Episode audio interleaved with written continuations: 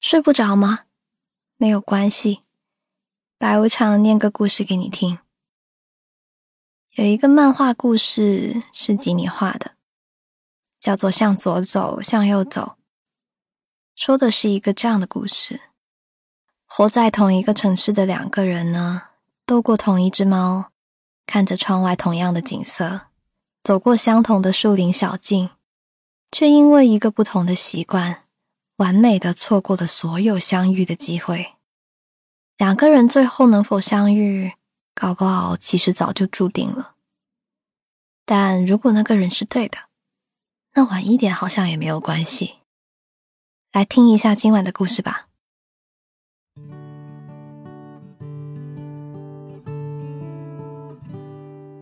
前阵子我在朋友圈看到一个问题，是这样问的。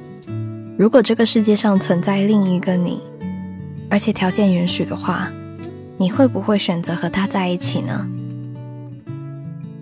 这个问题让我想起了一个素未谋面的朋友，他曾经就和我说过，他就是世界上的另一个我。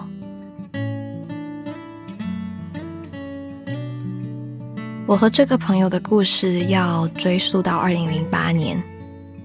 那时候，微博和微信还没出现，人人网还叫校内网。一个没有课的下午，我躲在宿舍逛校内网，偶然看到一个理工大学的男生发了一组在去年雪山音乐节的照片，我忍不住跟他留言说：“这么巧，去年我可是这个音乐节的志愿者呢。”一分钟之后。我收到了他的回复。去年我在那整整待了三天，就是为了看范晓萱一眼。我忍不住回头看着我自己贴在宿舍衣柜上范晓萱的海报，笑着想，哪有男孩子喜欢范晓萱的？我没再回复，关了电脑就上床睡觉了。大概又过了半个多月，我在网上发了一张陈奕迅的照片。没有配任何文字。刚发出没多久，就收到一条陌生人的留言，是打回原形里的一句歌词：“若你喜欢怪人，其实我很美。”我仔细看了一下对方的昵称，嗯，就是那个喜欢范晓萱的工大男生。让我惊讶的是，在发布图片的时候。我的脑海里本来就一直在回荡着这首歌的旋律，就是因为这样一来一回的留言，我和这个心有灵犀的男生开始了一段漫长的聊天，但仅仅局限在网上。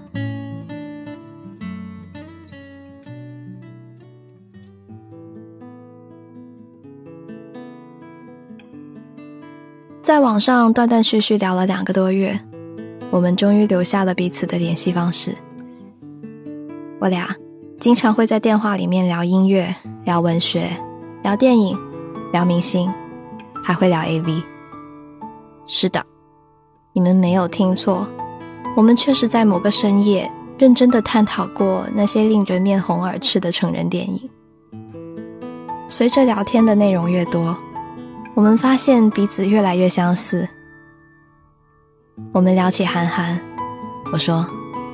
你就像三重门里面那个林雨祥，高中时期我憧憬的爱情，就像林雨祥和苏珊那样青涩。他在电话那头说：“我也喜欢林雨祥啊，这是韩寒所有书里我最喜欢的一个角色。”于是，我把他在通讯录里的名字改成了林雨祥。后来有个早上醒来。我看到了一条半夜发来的短信。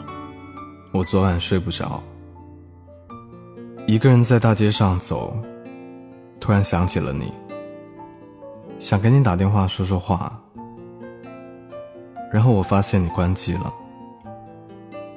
之后呢，我一个人在街上游荡，逛累了就回去了。明天醒来看到这条短信。不用给我回电话，因为过了这个晚上，我的烦恼已经消化的七七八八了。我确实没有回他电话，这是我和他的约定，除非万不得已，就不会打电话打扰彼此的生活。久而久之，这成了我们的默契。只要你不说，我就不问。可直到现在，我都挺后悔那晚没有接到他的电话，因为我明白，既然他打破了约定。那一定是遇到了什么难以解决的困难。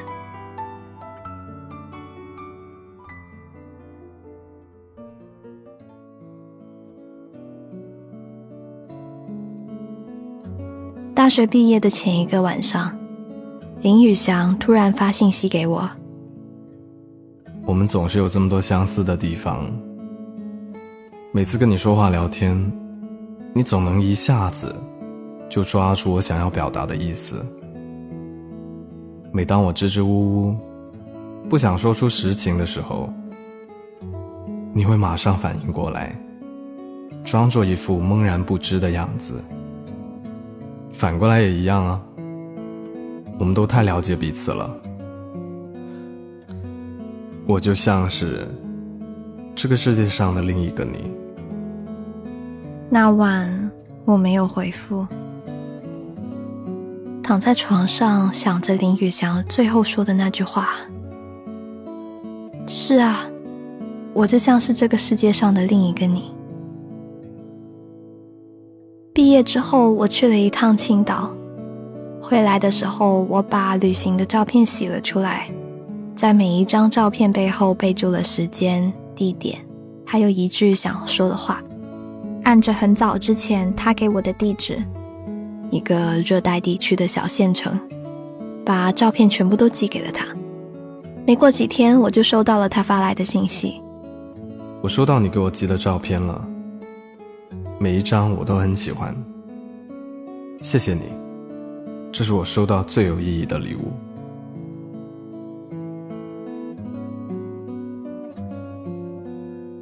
在之后的那段时间，我和林宇翔几乎没有联系。我只知道他在昆明工作，直到某天我收到了一份快递，里面放着一张专辑和一张纸条，字写的歪歪扭扭，上面写着：“这张专辑是一个朋友从澳大利亚寄给我的，我特别喜欢，现在送给你，希望你也喜欢。”落款写着熟悉的三个字：林雨香。我马上发信息给他说：“谢谢你的礼物，我也准备要去昆明工作了。你说我们会相遇吗？”他回复我：“会的，会相遇，会错过，但我不会跟你相认，因为有的朋友只适合用来怀念，而你就是这样的朋友。”就算我们一辈子都不见面，我也知道你是世界上的另一个我。就这样，我和他阴差阳错的生活在同一座城市，每天看着同样的天气预报，听着同样的新闻，逛着同样的街道。这样的生活有太多可以相遇的机会了。但我们都没有刻意去安排。说好的，不打扰彼此的生活，这就是我和他的约定。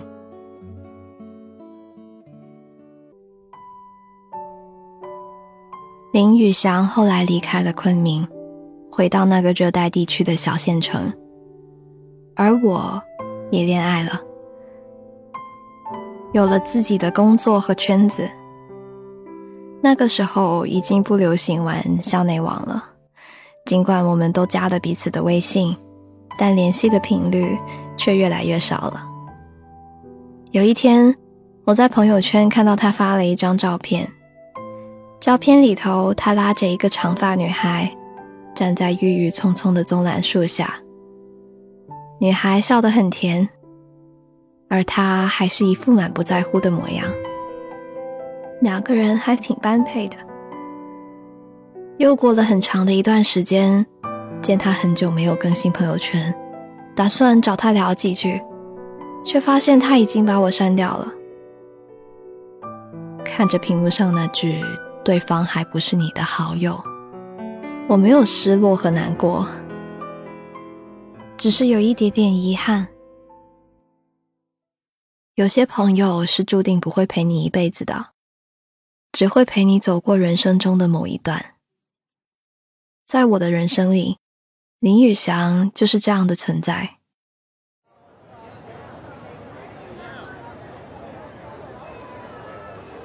其实，去年的时候，我去了他所在的那一个小县城，我也终于见到了他，只是他不知道而已。在傍晚。小县城里面的人都会来茶山散步乘凉。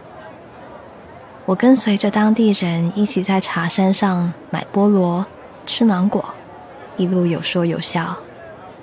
彭宇，突然有人在我身后唤着这个名字，这是林宇翔的真名。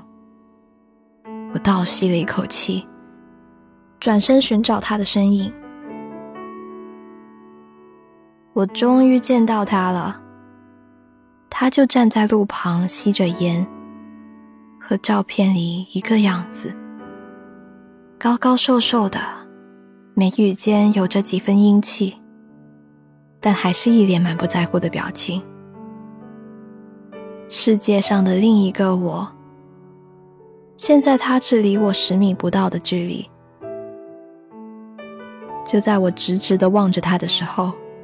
他忽然抬头望向我这边，不知道为什么，我的第一反应就是跑，跑离他的视线，跑离这个热带的小县城。我不知道他有没有看到我，就算看到了，那又能怎样呢？这个世界真的很奇妙，说小也小，说大也大，小到就算相隔千里，你我都会相遇。大到只差一个转身，也能错过彼此。正如林雨翔说的那样，有些人注定不适合相见，只适合怀念。再见了，世界上的另一个我。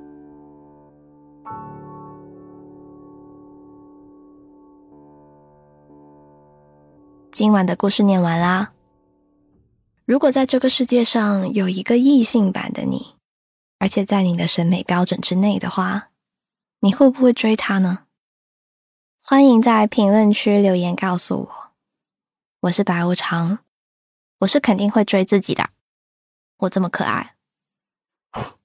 如果喜欢这个故事的话，记得为你的白总点赞。如果想看文字版本的话呢？可以到我的微信公众号“白无常白总”，然后在历史记录里面查看同名文章。我呢，依旧在 Story 不睡不着电台等你。晚安。像个两地的时空，默契对话没有距离，冰冷的荧幕，因为